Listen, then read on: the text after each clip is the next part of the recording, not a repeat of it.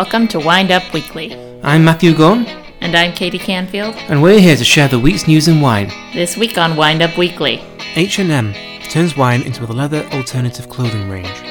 alcohol sales fall in Scotland after minimum unit pricing is introduced. Italian wine fraud uncovered in Lombardy. Treasury warns declines in wine consumption in the USA, affecting profits. ProWein introduces ProWein Sao Paulo in 2020, broadening its global portfolio. And as ever, our wine of the week. I'm recording my part of the podcast in Perpignan right now, in Roussillon, in southern France, and I'm enjoying it greatly. I arrived in France on Thursday, uh, flew into Charles de Gaulle and got the train down to Montpellier, and spent a night there. And it's a beautiful city, really lively, lots of wine bars and restaurants, and I could have spent a few nights uh, more there. But I really needed to get down here to Roussillon to taste Vin Doux Naturel. I visited Dom Brial, which is the largest and oldest cooperative in the region. A friend of mine works there, so she gave me a tour of the winery, and it's fascinating to see how a cooperative works and how they try to ensure um, quality despite working with 80 growers and actually uh, 200 different families. And so they work really hard to maintain quality in contrast to some other cooperatives. And then I went to uh, Mas Amiel, which is one of the more famous wineries in Roussillon, especially for their fortified wine, the Vin Doux Naturel. And at both those wineries, I tasted wines going back to 1969 and 1959. So it's really exciting to taste these old wines. And then on Saturday morning, I went to a really small producer, guy's called Georges Puig, um, with a Catalan name, so the big Catalan influence here. And he um, can trace his family back to the 1200s and also um, the production of red wine and also eau de vie to 1457. And now I'm off to Toulouse to meet my sister, and we'll be exploring the wines of southwest France over the coming week. Meanwhile, in California, earlier this week we visited Promontory, the latest and perhaps last winery endeavor of Bill Harlan, whose most iconic wineries include Harlan Estate and Bond, both in the Napa Valley. And though Promontory runs in the same vein as its siblings in that it's very expensive and it's a Napa Cabernet based uh, blend, it is also very good, it must be said. Uh, there are some differences, perhaps in part because the project is spearheaded by the second generation of the family. For example, the winery is open to the public for tastings by appointment and for a hefty fee, of course. And get this, you can actually buy wine at the winery when you visit. So the hope here is to attract younger drinkers, uh, which is a wise move given how consumers these days are being drawn to better value wines. So the visits are $200, but the location is exquisite and the wine is absolutely beautiful. So it just might be worth your cash. It was quite the treat visiting Promontory. I've been meaning to go there for quite a while. So seeing the property uh, for ourselves, uh, the vast expanse, that mixture between not quite being um, at the top of the hill, but not being on the slopes either, and just getting that nice exposure, just gave us an idea of why the wines are so elegant and well structured. And tasting the three vintages side by side, 2012, 2013, 2014, really gave you an idea of the variation in vintages in Napa, subtle but very apparent and so it's a fascinating tasting. And although the wines are very expensive, they do um, live up to their reputation.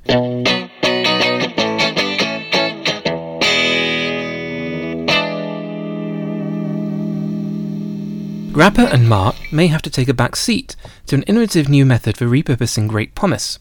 Swedish clothing company H&M has developed a leather alternative made from the leftover skins and pips of the berries after crushing and pressing the juice to make wine, which is typically used as compost in the vineyard are often distilled to make spirits such as grappa and marc. The resulting material, called Vegea, will be used to make clothing, handbags, and shoes, and forms part of the larger Conscious Collection line, comprised of only eco-friendly clothing and accessories. The collection will go on sale at stores around the world at the end of March. This is all part of a greater goal of the multinational to have 100% of its materials be recycled or sustainably sourced by 2030.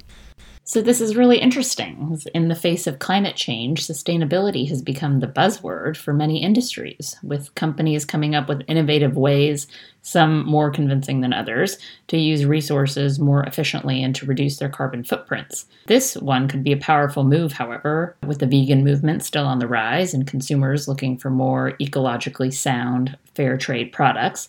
It was just the other day I was speaking to a friend who tries to only buy clothing from companies that have top social and environmental standards. However, for basics like socks and bras, etc., it's very difficult to come by. So hopefully this will inspire others. I, for one, can't wait to get me some pleather. Get it? Pumice and leather?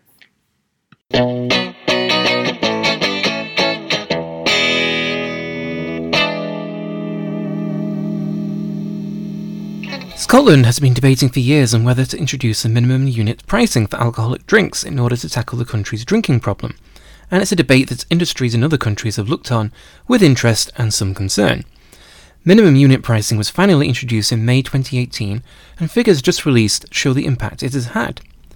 The law made it illegal to sell alcohol at less than 50p a unit, with cider priced at a minimum of 56p and wine at 61p, in contrast to previous prices of 13 and 14p respectively. And sales have consequently fallen. Not surprisingly, given it was the choice of many problem drinkers, cider sales have fallen the most, by 18.6%. One cider brand, Frosty Jack's, which used to cost £3.70 for a 3 litre bottle, now costs £11.25. Spirits fell by 3.8%, wine by 3%, and beer by 1.1%. However, sales of Buckfast, a notorious fortified tonic wine, actually rose by over 16%, as its price did not change at £7.99 for a 750ml bottle. Minimum unit pricing certainly seems to work in tackling massively underpriced drinks, but it doesn't remove the problem completely. So, Katie, what are your thoughts on minimum unit pricing? Do you think that would work in other countries? I've never been a fan of governments attempting to control consumption through pricing. It seems it's a way of skirting around the other option, which would be spending money in developing social programs that could help root out the crux of the problem, in this case, alcoholism, while posing barriers to entry for local producers and those looking to import. But for brands that are already at the sweet spot in price, as in the case of Buckfast, it provides a fantastic opportunity. But here in the US, it's almost a non issue, seeing as we have so many other existing laws, the three tier system, for example, that drive up prices of alcoholic drinks. So maybe I'm not in a position to comment. However, I do think time will tell whether this sort of approach is going to make a difference in the real social problem at hand.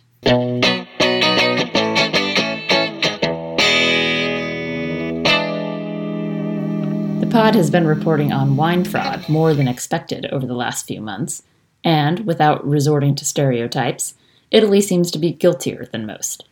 Last week, police made five arrests after raiding 28 premises across the country. The fraud uncovered centered in Lombardy, in Oltrepò Pavese, in the province of Pavia. Police discovered that a cooperative had been adding sugar, additives, and non approved grape varieties to make fake Oltrepò Pavese DOC and PGI wines, and to increase volume. Some of the wines were also incorrectly labeled as organic.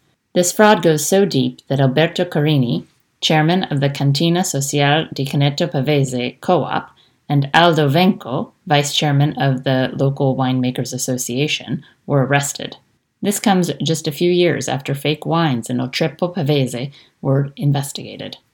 It's really interesting to read this story after visiting the co op in Roussillon, as I mentioned in my Week in Wine, uh, because at that co op, which is a large co op and an old co op, there's a real emphasis on quality and tracing the uh, the fruit from start to finish, and so they rank the vineyards that the growers are working with, and also the fruit as it comes in. They rank, and so the growers who um, bring in the best fruit and are able to uh, add to the best wine get paid the most. So it's very uh, traceable, it's very open, and it really does lead to a higher quality uh, level of wine whereas there are obviously co ops elsewhere in France, but especially Italy perhaps, that don't emphasize quality. They're trying to cut corners and trying to make um, as much money as possible without actually being traceable and not following the laws. And so the fact that they've been found out is a good thing because it really does uh, protect the consumer and makes sure they're getting what they should be getting.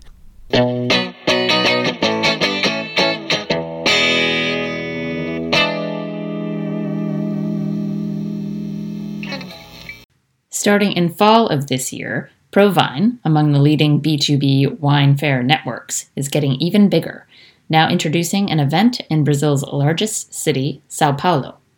ProWein Sao Paulo will be held October 20th to the 22nd at the Transamerica Expo Center and will replace Provino, a trade fair that took place last year to great success.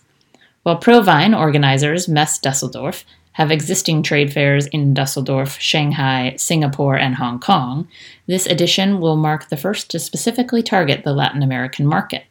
So we think the move is telling of the growing importance of the South American wine market in the global scale of things. And as you know, we will be in ProWein in March in Dusseldorf, so perhaps we can swing it and make it to Brazil in October so we can report back.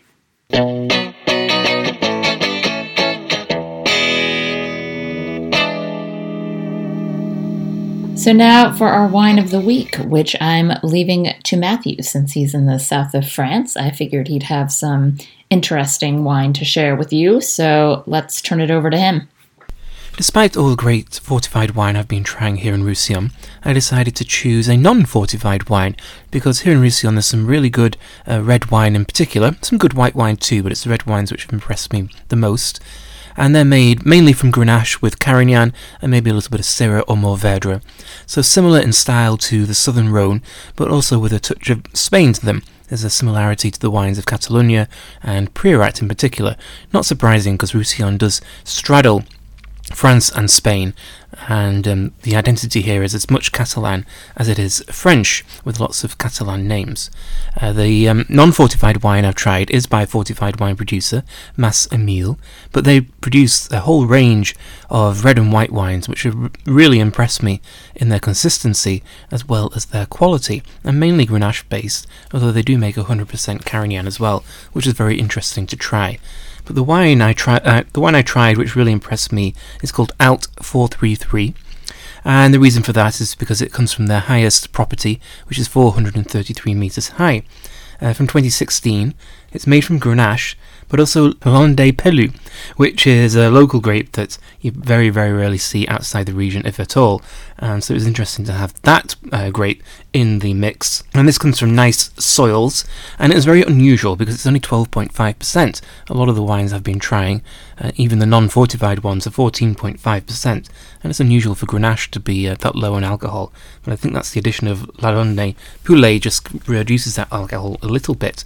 So it's quite pale in colour. Then it's fruity and delicate without low alcohol, with really pure raspberry fruits and a grainy texture and a really nice spiciness to it. So I really enjoyed this wine because of its uh, pale appearance, because of its light delicacy, and its really pure uh, fruity style. Had a kind of a mixture of what you expect from Roussillon with that fruitiness, but what you don't expect with the lower alcohol. So really um, interesting alternative and really tying in with trends for Grenache to be lower in alcohol and a little less intense and full on. So, really enjoyed that wine. Cheers to that.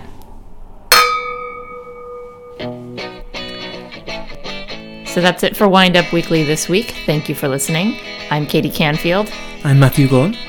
And we invite you to take a moment and write a review and rate us on Apple Podcasts because that's how people find us is good reviews by our lovely listeners. Yeah. So if you like us and want to spread the word, then do that. Until next week. Cheerio.